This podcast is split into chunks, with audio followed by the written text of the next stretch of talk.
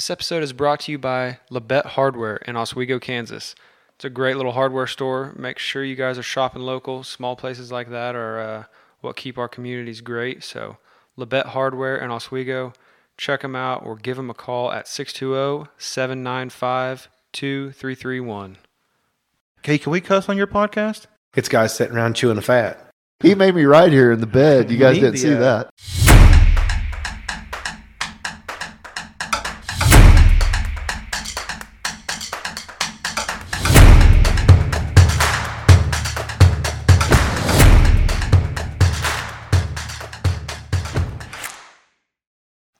Many kids do you have? Five. Wow. What's the age difference? Oh, uh, let's see. Oldest was born in 96, and the youngest was 03, 18. So 18 to 27. Yeah. Yeah, so nine year, five kids in nine years. And you're finally kind of done, right? My last one graduated, yeah. So There you go. Do you feel like you're done or are they? Uh, yeah, I Never could- because I don't have grandkids yet. Oh. But obviously, it's never ending in the sense of, Yeah. yeah, they always need dad help. Do they always call you for legal advice? A little bit, Yeah. every once in a while. Yeah. Can you give legal advice to someone like just for free if you choose to? Oh yeah, I mean, Like your like your daughter, you don't have to sign an No, agreement. yeah, they can call. I, I mean, and, and you know, it's it's one of those situations where, especially when you live in a small town, you have a lot of people that they have a quick legal question. They don't got to go talk to a set an Yeah. appointment up, go talk. So you get a lot of question, you know, Right. random questions. Quick which- questions. and they're quick. There's usually nothing complicated to it. Yeah.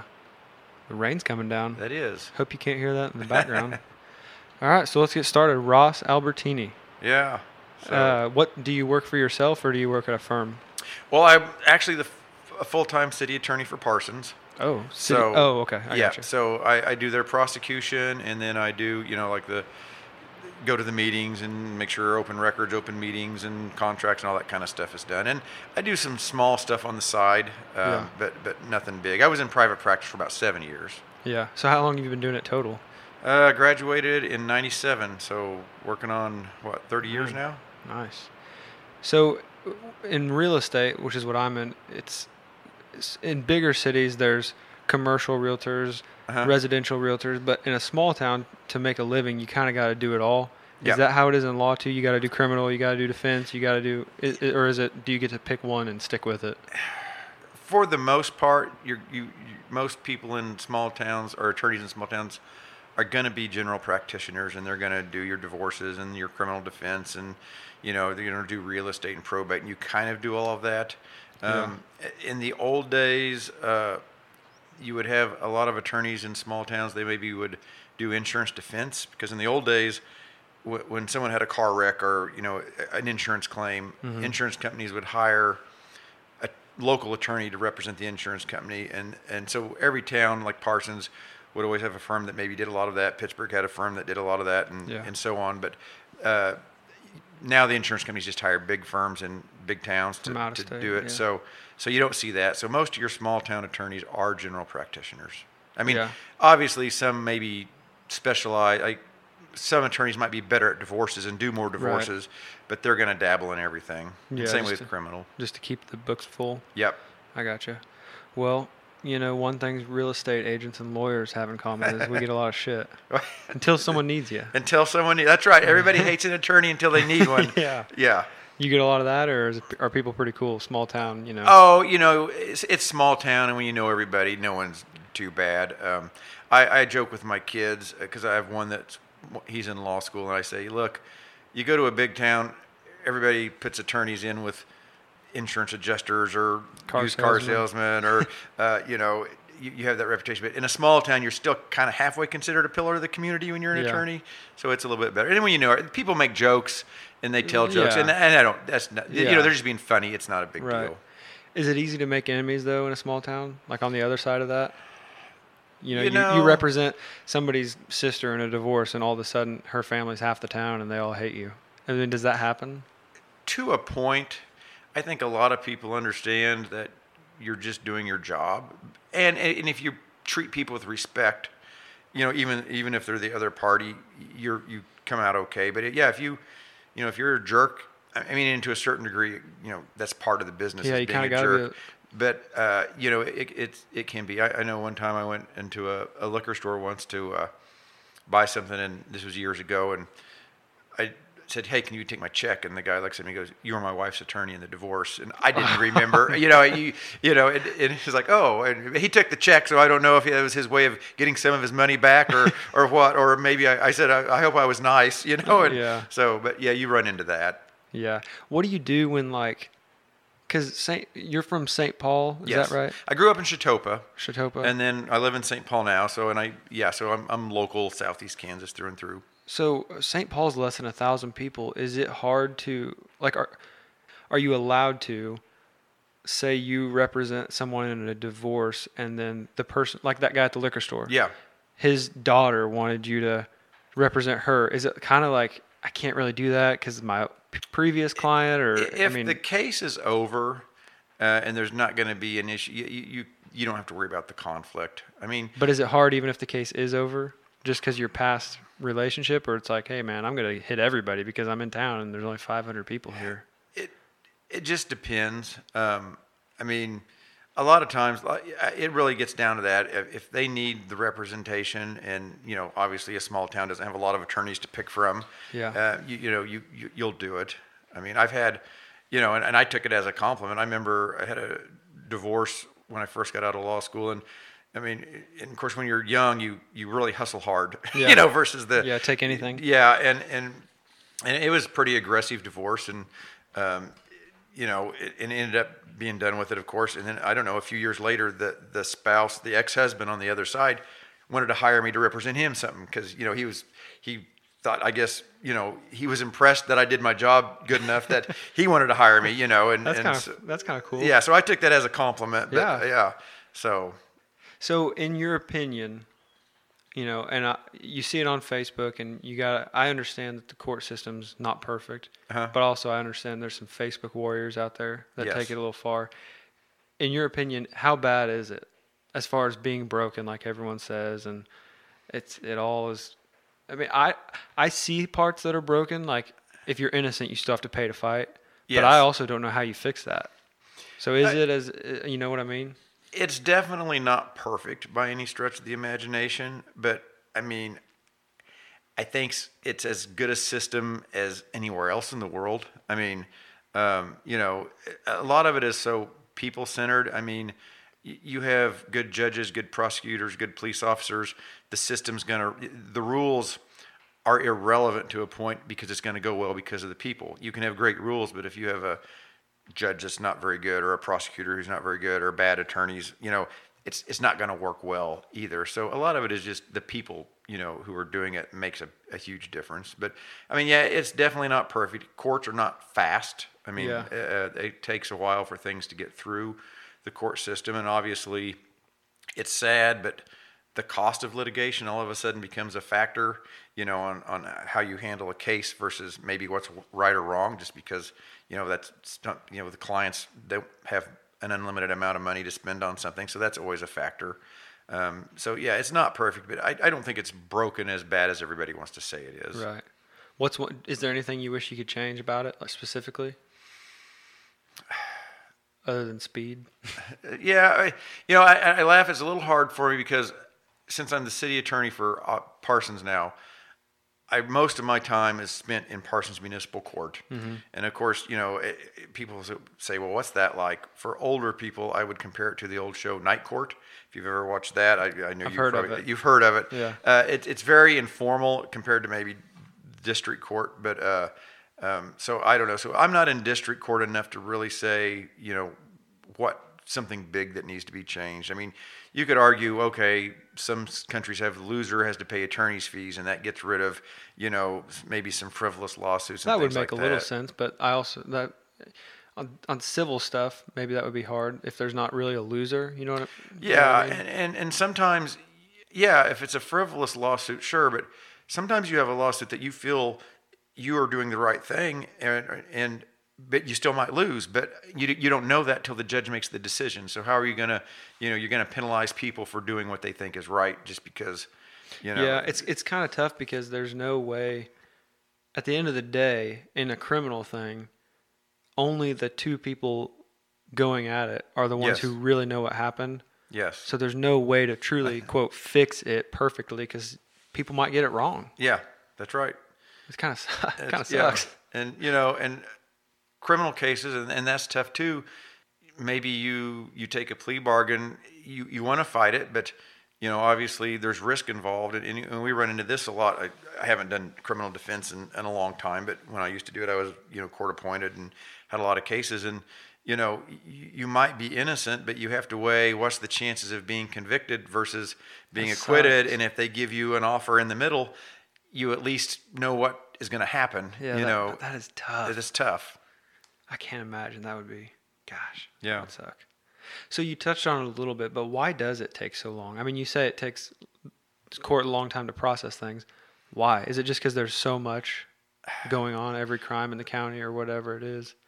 Well, there's the obviously the caseload for the court slows things down, and there's only so many hours in the day that the judge can have have have court, and then um, just the nature of, of the way things are. I mean, you know, you have so many procedural hoops you have to jump through, and you want to make sure you dot your i's and cross your t's and do all those things, and it sometimes litigation just takes a while, especially if it's a like if it's a divorce case and there's a lot of financial records you're trying to get. Yeah, you got to cover. it- You you got to make sure you're 100. percent Yeah, right. and it just takes a while to get that kind of stuff. And then, you know, cases I think in the old days went to trial a lot faster than they do today. Now, yeah, not even the trial long- itself, but just getting there. Yes, takes forever.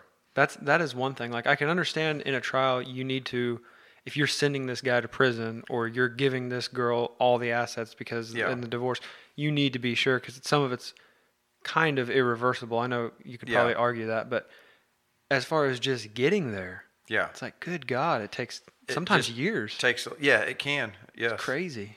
And you know, and, and it's always tough. I, I know when I was in private practice and you would have divorce clients and criminal clients, you know, that's the biggest thing going on in their life, you know, at Mm-hmm. that time in their life. And for the attorney, you might have 50 cases of the same That's- thing. And it's just, you know, and it, there's a balance of trying to remember, hey, this is a very important to the, to my client. You know, it's the biggest thing going on in their life versus, you know, it's just another file on the shelf and they need to understand I, I can't just devote everything to their case. Yeah, so I mean, around here, I don't. I mean, there's probably less. And when I say around here, I mean within, you know, 30 minutes of Parsons, uh-huh. 45 minutes of Parsons. You'll know better than me, but there's probably less than 10 lawyers that are super, like practice a lot. You know what Yeah. I mean? Like I, I feel like I know three or four of them just from seeing them mm-hmm. around, and everyone uses this girl, everyone uses this guy. Yes. You know, so when you're in a small town area like this how many cases is it is normal for one guy to take on at once if he's doing divorces and and criminal stuff and you know maybe something for the city how much is normal is it five cases 20 Oh, I mean, you might have 50 or 100 cases, but each case is not the same. I mean, some Right. cases, you know, you might have someone that got a speeding ticket. Well, that's not going to be a very time consuming case versus someone with a really heavy divorce. I mean, because not all divorces are the same either. You know, some people, they want a divorce, they fairly. They get along fairly well with their Right. spouse, and everything's kind of agreed upon. It's just they need the paperwork done. Well, that's not going to take nearly as much time as the two people who hate each other, you know, and are going to fight over every little, you know, Right. spoon and fork in the in the Yeah. drawer, you know. So you'll you just have a lot of cases, and that's one of the reasons things maybe bog down and take time. and like you said i mean it is the most important thing in their life. It's Yes. all they can think about 24 hours a day. How do you explain to them listen i only work 10 12 hours a day. That's a lot already. I'm trying to help. I mean how do you explain that to them? Or can you? Or oh, do you just Oh, you try, and, and most people do understand. It's just you know, obviously, you're it's Christmas Eve, and you're supposed to get your kids on Christmas, you know, at five o'clock on Christmas, and the other side doesn't want to bring them till six, and you, you know how emotions take over, and Right. you know, sometimes people don't think clearly, but it is what it is. You just try to get everybody and work through it.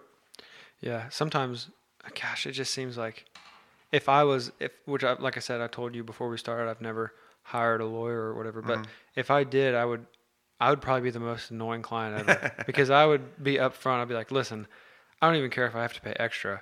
Yeah. if I call or text you, I at least want an answer within 24 Yeah. hours. You know what Yeah. I mean? Because I I've heard of these horror stories where they're like, man, I got a badass lawyer, but I text her and it takes her two days, three days to text back, you know, or or email or whatever. It's like Yeah. that wouldn't fly. I mean, if if I if my life is on the line because someone's accusing me of murder, Yes. I need to know now. I know. or or today. You know what I mean? And I'm sure that's how most people are. But with Well, high stakes stuff, Uh, You know, and is is the client going to be satisfied with talking to the secretary? You know, and and and they will in certain most of the time, but there's certain things they just want to talk to I the mean, attorney ca- about. But are are secretaries usually licensed? Like, do they usually have their? So they can't really even answer que- legal questions, right? They can't give legal advice, but Right. obviously they can say, you know, hey, the judge did send the paperwork back and Right. it said this or something Okay. like that. I mean, Yeah, I guess that's a little better. You got to have a good secretary, probably. you need to have a good secretary. That's right. Yeah. So Gosh. What's it like? Because kind of on the same topic with limited amount of lawyers in the area, I'm sure as any other practice, whether you're best friends or not, you guys are colleagues and you know Yes. each other. Is it awkward with a guy who you just had lunch with Tuesday, trying to make him look like an idiot in the courtroom on Wednesday, and No. then trying to go back to No. normal Thursday? It's not because we're we're you're kind of used to it. I mean, and and I want to touch on it is a big thing in, in the, with the Kansas Bar Association right now is the shortage of attorneys in rural areas. That's a big Because of that reason? Because well, just because yes, and just uh, you know they feel like rural areas are underserved by attorneys because you know, and and you haven't obviously, but you know you need a divorce attorney in Southeast Kansas. It's it's it's harder to find them, and you know If there it- are there some that are so busy they say no, do you think, or yeah, they they will. I mean, I mean, you you, you try to judge, and it's always a balancing act. I remember private practice. I mean, obviously, you got to have income to pay the bills, Right. uh, but you also can't overload yourself with cases to the point where you can't get anything Right. done. And so, yeah, I mean, sometimes you catch yourself maybe taking a case you don't want to take because you're worried about the time element, but you know it's that time of month when you got to pay Right. payroll and everything else, so you, you take the case or whatever. But um, you do have to, as an attorney, be cognizant of the fact that you can't stretch yourself too thin.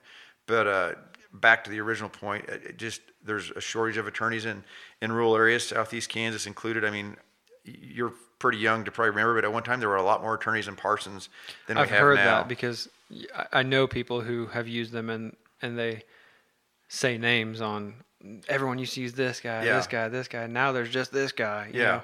So I have heard that. Um, yeah. I mean, and a lot of people get go out of town for them. Yeah. Well, I mean, uh, like in Parsons, there I'm not sure. I only know of one person Yeah. personally that's in Par- like office in Parsons. There's two with offices Okay. in Parsons, I know some that practice in Parsons. um, and then there's one with an office right on the edge of, of town. Yeah. Um, so, but the one of the ones in Parsons actually has an office in Pittsburg, so they kind of split time between Pittsburg and Yeah. and Parsons. I feel like I would have to live. Like if I was a lawyer in Parsons, I would have to live in Pittsburg just because I wouldn't want to see. You know what I mean? You know, it, it does make a difference. Uh, I agree because there's nothing worse than going to Walmart and, like I said, if you're doing a divorce and it's been a nasty divorce and you know the other person, the client for the other side doesn't like you, and then you see him at Walmart, that's always awkward. Yeah. you know. What's the like that. penalty for like saying something if you see him? Oh, I, I would. You could get in trouble with the disciplinary board, but I would never. I mean, I know you. I know you wouldn't. I'm just you, curious. you might say hi, but I would not. I mean, no, I wouldn't. Yeah. You know, engage in a conversation. Yeah. You know. Yeah. How hard is the bar to take? You know, of course, I will say this has been a long time since I've taken Does it. Does it cover all types of law? Uh, yeah, you have to know a broad array of topics, and there's kind of two parts. There's a Kansas-specific part, and then there's what they call a multi-state, and uh, and that's more generic kind of stuff. And if you pass the multi-state, then when you if you want to take the bar in a different state, you wouldn't have to take that part of the Right. bar. That that would be you know count, but uh, like but there is some Kansas-specific stuff. Yeah. And it wasn't. I, I won't say it wasn't easy. It wasn't easy by any stretch of the imagination. I didn't. I didn't sweat it too bad. I didn't think it was horrible. I mean, I didn't like ace it by any you know stretch of the imagination. But it was not. I, it wasn't something that I, I thought walked out of the room going, "Oh my gosh, that was the worst experience ever." Where did you go to law school? I went to KU. Yeah. Yeah. Do you think it matters a lot where you go, or it just matters the information? Like, do you think someone from Harvard really has a an advantage against someone from KU? I think it makes a difference on what kind of job you're wanting to get. I mean, if you're wanting to come back and practice in rural Kansas, it's not going to matter where you went to KU or Washburn or, or Harvard. Obviously, people might be impressed with Harvard. Yeah. But uh, you know, as far as being able to do your job and do it well, it's it, that's not going to matter. But trying to get a job that obviously would make a difference. And I'll use the example when I was in law school um, at KU, summer internships were a big thing. And the big firms that paid the big money, they would put on the bulletin board, we're only going to interview the top 10% of the class.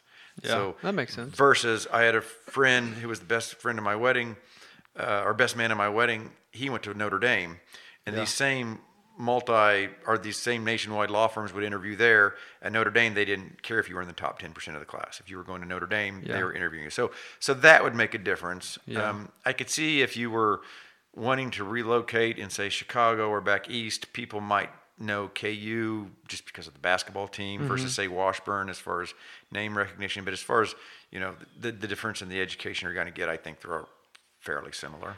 Do you feel like you use everything you learned in school in real life? Because like for me, and right now I'm I just got back from Kansas City. I was there all week Uh-huh. uh, studying to take my broker's license. I have my real estate license. Yep. I'm getting my broker's license, and it's it's reminding me of when I took my salesperson test. It's like. Okay, I learned everything. I passed the test, and I use nothing day to day, or Yeah. I use ten percent day to day. It's more about learning like strategies and you know Yeah. all that stuff. Is that kind of the same way? But you got to know law a lot more. Where I would feel like you'd use what you learned in school more than me, maybe. probably like with law school uh, when i first went we had a professor tell us look we're going to teach you everything you need to know in two years but the third year we just want your money and he laughed when he said it but Yeah. he was probably halfway serious as well Do they teach any strategy, or is it all just basic law, or do they or do they teach like when someone does this, a way to undercut them or whatever is to do this? i think the there are classes like on trial strategy and that kind of stuff There but are, not every yeah. class is geared that way but i will say i think law school a lot of it changes the way you think and approach problems. I think that's, you know, as far as analyzing situations and problems and all that, it it, uh, it does change the way you you look at things. But yeah, I mean, you might take a water law class, and yes, if you are going to deal That sounds with boring. it, Water law. well, it's it's a big thing in Western Kansas. That's that's a huge topic in Western Kansas. Huh. Um, but you know, you might take that class, and if you were never going to use it again, obviously you're going to forget everything you have. But um, sometimes I'll, you know, you might run into an issue like, yeah, I, I'll have to look it up. And that's the thing about law school is it teaches you where to find the information. But you know, you something might spark your jog your memory from law school, like, oh yeah, I probably ought to look into this issue because I remember having that in class a little bit.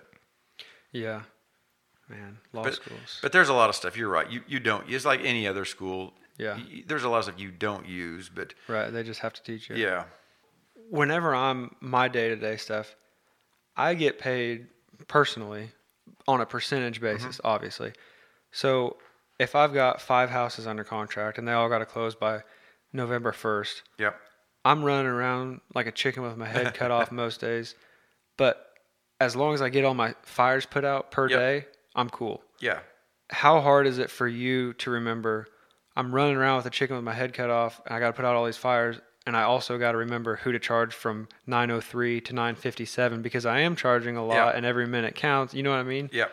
Well, that is the great thing about being the attorney for the city of Parsons. I don't have billable hours anymore.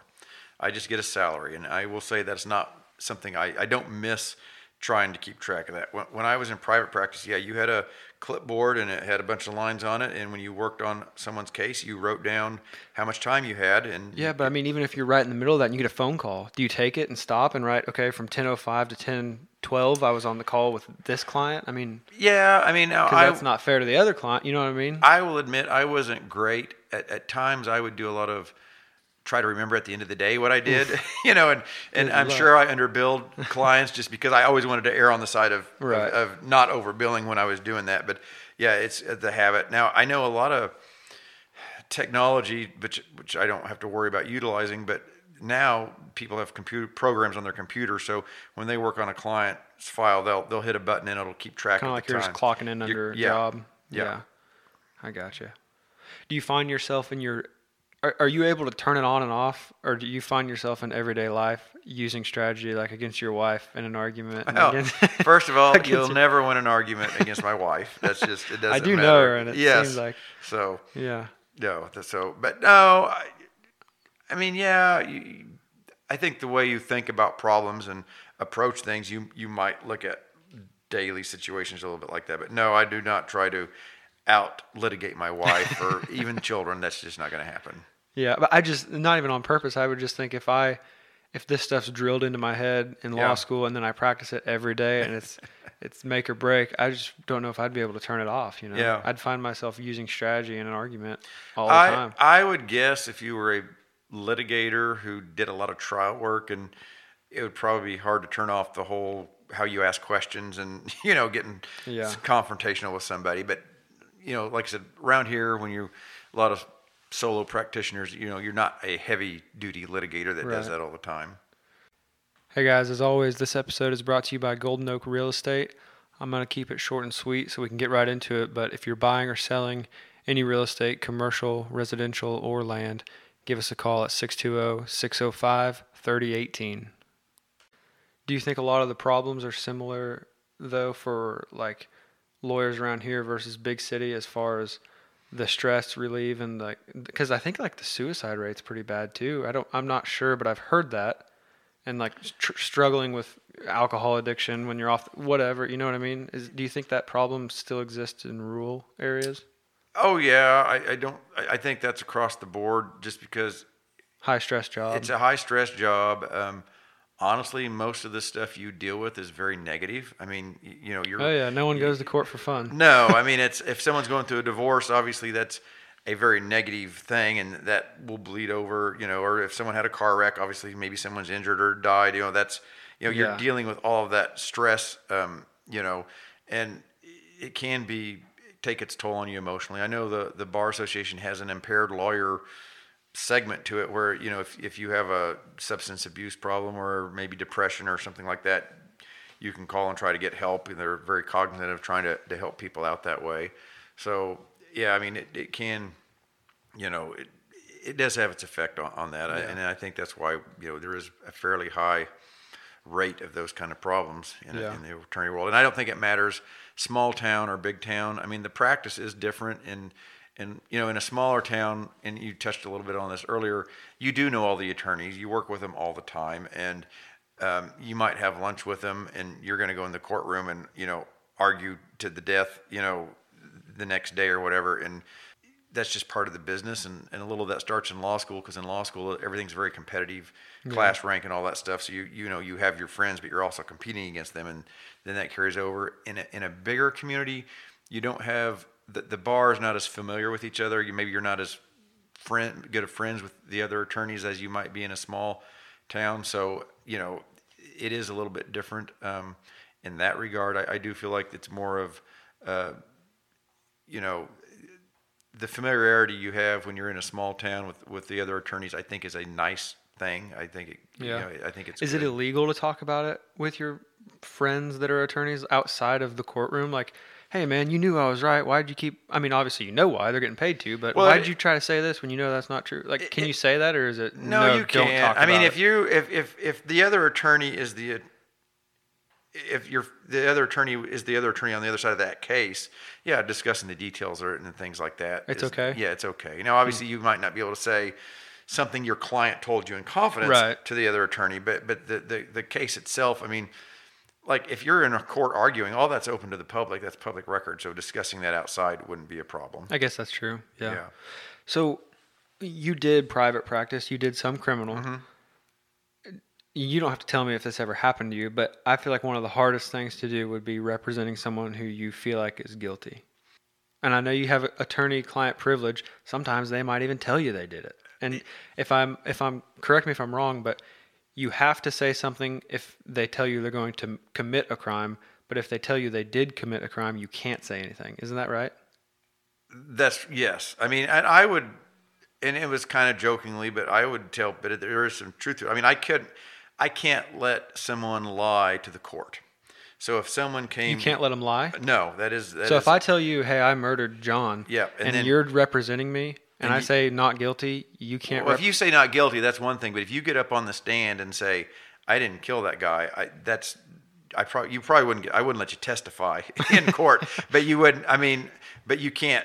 You can't say that. So I and I would tell people when they would come in, you know, look, I.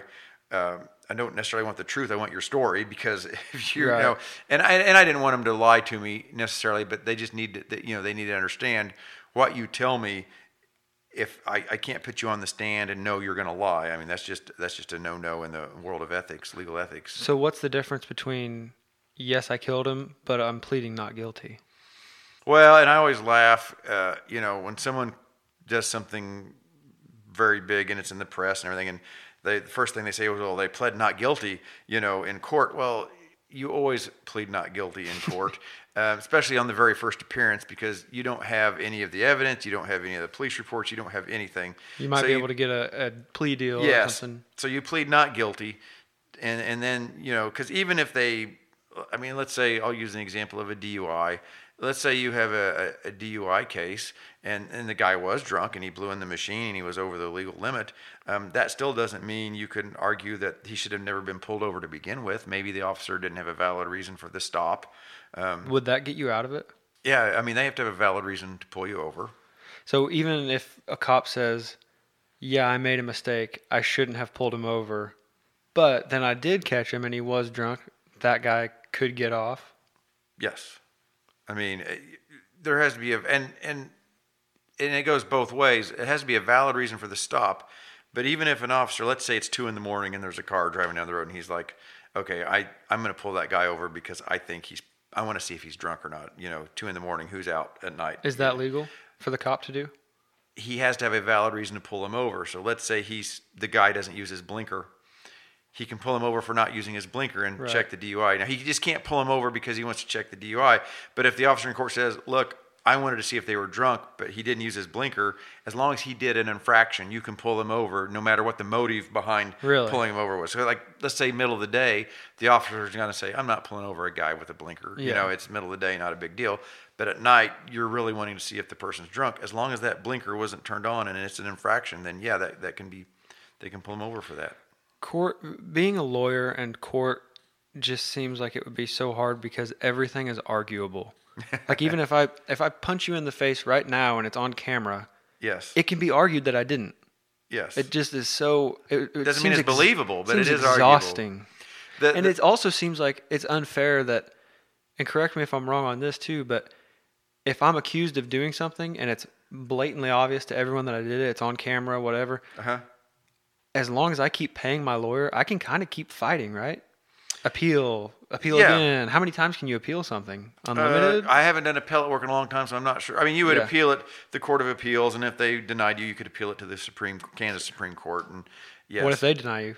Uh, you might be able to try to appeal it to the United States Supreme Court, but that's not something I've ever done, and I couldn't come close to telling you the process there. Um, So it's like if you're the victim, you just have to sit there, and if I've got endless money, I can kind of just drag it out. and that is that, that's a strategy. I mean, that's especially big companies that have a lot of money versus you know the, the individual who doesn't. That is that is a strategy you use.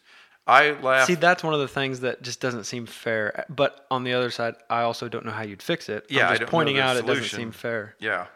And and I've had the situation where you might let's say you have two divorce cases and one set on a Friday and the other one set the following Monday. And maybe in one you're representing you know the mom and the other one you're representing the dad. And and you go in on Friday and you're arguing well this my client's income shouldn't count against their child support calculation for whatever reason A B and Z.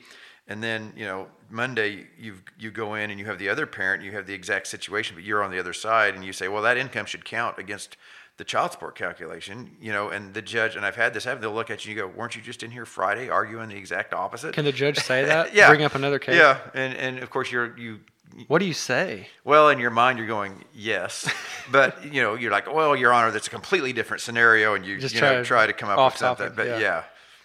but yeah, that happens. That is that's Yeah. funny. Uh, well, I gotta ask, what's the craziest story you can tell? Obviously, no names, but I mean, when you were in private practice, craziest story, or or a colleague of yours that you're like, that happened. I got to get a good court story out of you. I don't know. I I had a jury trial once, and um, my client and myself did not agree on the strategy of the case. And uh, and to make a long story short, um, it was a criminal case, and intoxication was actually a defense to the charge. So if you were, and, and, not, then that's not the case in every. Like if you commit murder and you're drunk, that's not an excuse. But but this particular instance, I think it was a criminal threat, and if you were drunk, just running your mouth, that is a defense to felony criminal threat. And I'm not that- saying it's going to win, but it's a defense. Yes, and and and that was my argument. Is the client had been in a bar and um, they'd been drinking, so that was my defense. And my client wanted to say that they weren't intoxicated. Well, they they they'd been drinking, so that wasn't an issue. But that they weren't running their mouth because they were drunk. That what she had to say for the criminal threat, she had every right to say. And so, um, you know, I ask the question. I said, "Were you in the bar drinking?" Yes. I, you know, had more than one or two or three. Yes. And you know, and I just sat down. And the client goes, "Well, wait a second. I have more to say." On the stand, on the said that? stand. Oh God. And and so Were you like, shut up? Yes. You know, and but but no. And and so the judge looks at me and I'm go, well, Your Honor, it's you know she has the right to testify and. If she wants to say what she wants to say, that's fine. She wasn't lying. I mean, I mean, I knew what she was. but you kind of knew it was coming. You I knew. I thought. I was hoping wouldn't- it wouldn't. But and so she starts. So you're kind of throwing your hands up. Yes, she starts on this long narrative, and the, the prosecutor says, "Well, I object, Your Honor. That's a narrative, which and a person's not supposed to tell a story. You're supposed to answer questions." Right. And so the judge looks at me, and goes, "Well, can every once in a while you just say, and then what happened?" So this person was just telling this long story, and I would just randomly every once in a while interject, and then what happened, even if it applied or not, you know, and and All the little technicalities. yeah, and uh, you know it was just crazy because she didn't want any part of what I had to offer, but that's okay. I tried to withdraw, um, and the judge said no, we're all ready for trial. Cause, You tried to back out of the case. well, it was funny. Um, she looks at me right before the court trial. Says, "Don't worry, I'm going to take care of everything." And I said, "All right." And the judge goes, "Are you ready for trial?" And you know, you have the jury there. We picked the jury, um, you know, and all the witnesses there are ready to go. And she she says, "Your Honor, I would like a new attorney." And the judge says, "Why is that?" And she said, um, "My attorney's not ready for trial today." And he looks at me, and he says, "Is that true?" And I go, no, I'm I'm ready to go. I'm here. And she goes, Well, I have a letter from my attorney that says he's not ready. And so the judge looks at me. I go, Yes, I wrote that letter a month ago saying, Hey, we need to get ready for trial. We're not ready. You know, mm-hmm. court's going to be in a month. We need to get together and prepare. But I said, I'm, you know, we have, and I'm ready to go. And I said, but in light of this, Your Honor, if she doesn't want me to be her attorney, then I don't want to be her attorney, and I'd like to withdraw. And he goes, No, the, the So jury's guys- here, everybody's here. We're having this trial today, no matter what. And so away we went. And then that was the story that happened a little bit later. You know, when she was Yeah. testifying. So at that Yeah. point, she was like, Yeah, there was not a lot of synergy at the defense table. Yeah. But ultimately, she was acquitted, so it, it worked out you- well. Did she thank you? no, I don't. I don't believe so. Yes. How do you pick a jury? Um, that's a fun process, actually. Um, you know, I mean, you're straight just judging everybody by their facial expressions. Right? I mean, I watch TV shows. You know, I, I'm saying things that might not be in real life, but I have a good story about jury selection. Um, but essentially, you get questionnaires. Uh, They send out questionnaires to all the prospective jurors, and I don't think they're real complicated. It's like you know your name, um, you know your address. Do you have any crimes? Or you know, I don't think they ask specifics, but just some uh, some some very generic general information. And I know when I was eh, in my private practice firm, if someone had a jury trial, they'd take all the questionnaires and they would pass them out to all the employees and say, "Do you know any of these people? If you know them, you know, do you think they would be a good juror? Do you think they would be a bad juror? Or, you know, you know." And so wait, you- who who would ask that? Uh, the attorney, we would, you know, like with Like all in this- your office? Yeah, in the office, you Oh, would okay. pass out to all the secretaries and maybe the, all the other attorneys and say, "Hey, do you know any of these people? Because you know, we're what do you know about them? What do you think about them? We're trying to prepare, you know, pick a jury. So maybe you'd have a little bit of an idea going in, but um, they call it voir dire, and and you have they randomly select, I think, if you have a 12 person jury, they'll randomly select 24 people that are sitting in the jury box, and then they'll have all the other people sitting out in the audience. Um, and you ask questions. You can ask questions. You know, I mean, if you have a DUI case, you can say, "Hey, um, "Do have any of you ever had a DUI before?" And if you know some of them will raise their hand, you can say, "Well, what happened?" and, and ask them questions. Um, you know, I I probably messed up one time. I had a personal injury case, and I know I messed up in hindsight. Um, I asked, you know, one of the questions you ask is, "Have any of you ever been represented by me before?" Because that'd be a conflict. Mm-hmm. And you know, they say yes or no, and then you always say, "Hey, did I ever represent? Have I ever been in a case against you?" Because mm-hmm. obviously you don't want somebody on there that mm-hmm. you know maybe you pissed them off, you know, and and and so none of the jurors knew me, which was good. And I, but I knew one of the kids worked for my father-in-law. And I said, "Hey, I think you might work for my father-in-law. Is is you know that going to be a problem?" And the kid goes, "No." And I said, "Well, did my father-in-law say anything about it?" And, and he said, "Well, he told me to give you whatever you want." in the lawsuit, it was a personal injury case, and the judge is like, "No, no, get out of here." Out. And in hindsight, I shouldn't have asked the kid that question because That was a I freebie. it would have been nice to have him on the jury.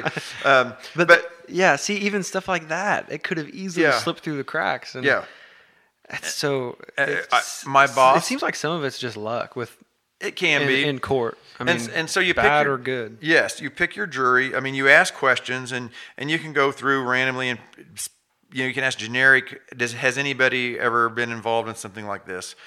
Kind of a question, or you can ask specific questions to specific jurors based on that questionnaire. And sometimes picking the jury takes a, you know the first whole day of the trial. Yeah. And so you ask all your questions, and, and if a juror gets kicked off, they grab someone out of the audience and they bring him in and they sit him in the chair. And so after everybody's done asking questions, um, you know, you get to kick off six people, and the other person, other side gets to kick off six people. So, so you have 24. You kick off your six, they kick off their six, and you end up with a jury of 12. And then you know away you go. Um, but one time, you know, I had a it was a disorderly conduct case. Well, there, there was a few other charges, but you know, we go through and there was no denying my client had said throw out a bunch of f bombs and you know did a lot of yelling and making a ruckus, and then that's pretty much textbook disorderly conduct. You know, being just being loud and noisy and alarming Disorderly. people. That's you're just being disorderly. And so I- got to the end. I was like, ah, I don't know what I'm going to do here for my my closing argument. So I decided to uh, say I just started off and I just I threw out an f bomb. I said, you know, f bomb, and everybody kind of looked. and I go, look, this is 2000 and you know whatever year it was, 12. E- Everywhere on TV, people say the f word. Yeah, Everybody, you know, in every reading, you know, why is that offensive now? Why does that raise alarm? And you know, I kind of went over. But my problem was I didn't really have that argument in mind when I was picking my jury, and I had about three elderly ladies on the Yeah. jury. You know, You and, and, and they were not impressed by the f word being thrown out like that. And so, uh, needless to say, that was not a successful tra- strategy in that case. Can But- you cuss? And like, can the other could the other attorney have objected that?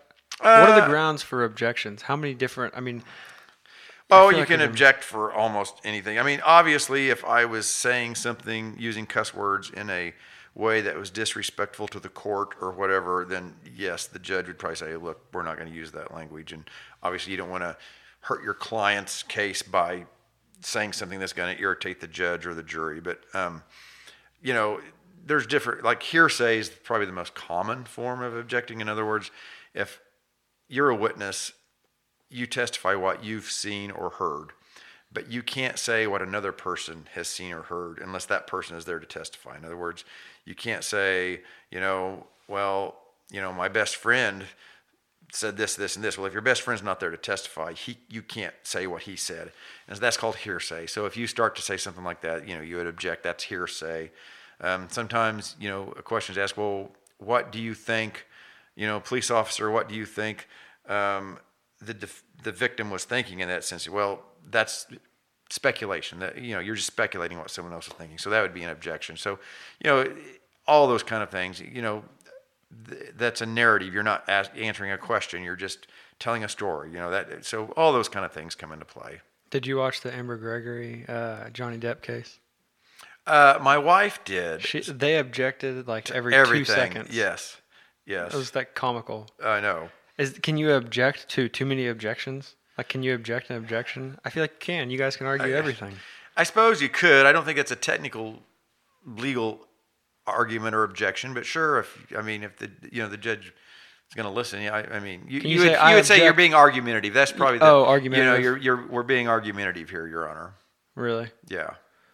even though you're there to argue, you can't Like how? What's argumentative? Like what's the definition of that? Because you're there to argue. Well, and I, I'll be the first to admit, especially if there's other lawyers that do a lot more litigation than me, um, I might not be 100% right. But let's say, for example, I ask you a yes or no question and you don't answer yes or no. You just start arguing with me. Yeah. You know, you could have, or or let's say I, you didn't answer the question the way I wanted you to answer the question, so I kind of start arguing with you. The other, your attorney could say your objection, your, your he's the you know he's being argumentative with the witness. The witness said answered the question. It's just he didn't answer it the way he wanted. Now he wants to argue with him. I guess that's true. That makes sense. Yeah, that that wasn't honestly. It's funny. Um, I had another case one time, and and I knew this was going to be bad. Uh, It was a child support case Yeah. and it was a individual who you know they had children with like their first marriage so they were older and then they got remarried and had younger children. And um, a little behind on child support on the on the older children. I don't think behind we were arguing about the amount of child Oh, yeah, support. Yeah. and so and i told my client i said well why don't you bring your he had twins. I said bring your twins to court with you and maybe the judge will see you have these younger kids and and uh, you know he'll feel a little more sympathetic to you and the kids were like very small i mean they're like one or two years old Oh yeah. and of course, we're sitting there, and, and these children shouldn't have been in the courtroom. They were just, you know, they're they're young kids, and they're they're fidgeting and they're crying and they're fussing the whole nine yards. And and, and my client's up on the stand, and I'm asking him questions, and I say, you know, look, uh, you know, you have now you have two younger children, and that costs a lot of money, and of course it does. And I said, you have to pay for daycare on these children. He goes, yeah. He goes, you know, I pay for daycare whether I use it or not. Oh. And and the judge stops and he goes, "Wait a second. You mean you're paying for daycare right now?" And I knew as soon as the Oh, judge said that, I knew where this was going. I was like, "Oh, don't ask, don't ask, don't." And the judge goes, and and the, and the guy goes, "Yeah, I'm paying for daycare right now." And then I was like, "Oh, don't say." He goes, "Well, then why are these kids here? Because they're disrupting the courtroom." And I said, "Don't say it." He goes, "Because my attorney told me to." And I was like, "Oh." yeah. He threw you under the He threw me under the bus, and I he didn't mean you know he was just answering the question to the judge. But I just as soon as the judge said, "Wait a second, are you telling me you're paying?" I just I knew where that was going to end up. At. Yeah. So And then the other attorney could argue if he could pay for that, he could pay for child support. know? well, the judge just looked at me and said, "Why?" And I was like, "Well, Your Honor, I thought you know it'd help you to understand the gravity of the situation, you know." Yeah. But no, it was. you got to think on your feet. at times you if you're if you're in the courtroom you do and that's the thing with though lawyering there's a lot of stuff that are paperwork oriented you know where you don't have to go litigate not everybody wants to be in the courtroom yeah. Because I mean, anything can happen in the courtroom. anything can happen in the courtroom yeah Gosh, it's crazy.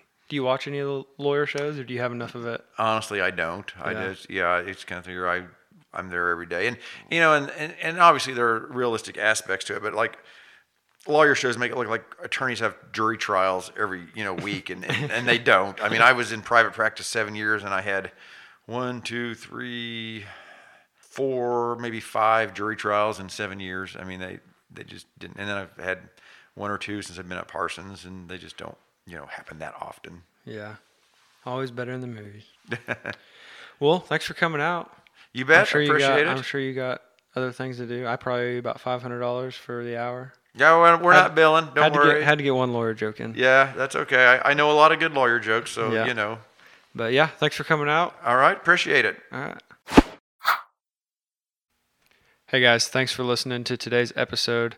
That was a lot of fun. I've been wanting to get a lawyer in here for a while, and he was perfect for it. So, huge shout out to Ross. So much fun. Guys, if you're liking the show, don't forget there's a lot of ways you can help us. Uh, you can send this episode or any episode to a friend of yours through the app where you're listening, whatever platform. Like if it's Spotify, send it through Spotify. However, you got to do that. Really helps us out a lot. Also, if you have an opportunity to leave five stars wherever you're listening to, please do that. Super helpful in the algorithm. Uh, but other than that, tell your friends, word of mouth, and uh, if, as always, if you know anyone cool, totally send them our way. We're not hard to reach, so got a good storyteller in your family or a crazy uncle, shoot them our way, and and we'll uh, definitely get them in here. Thanks for listening.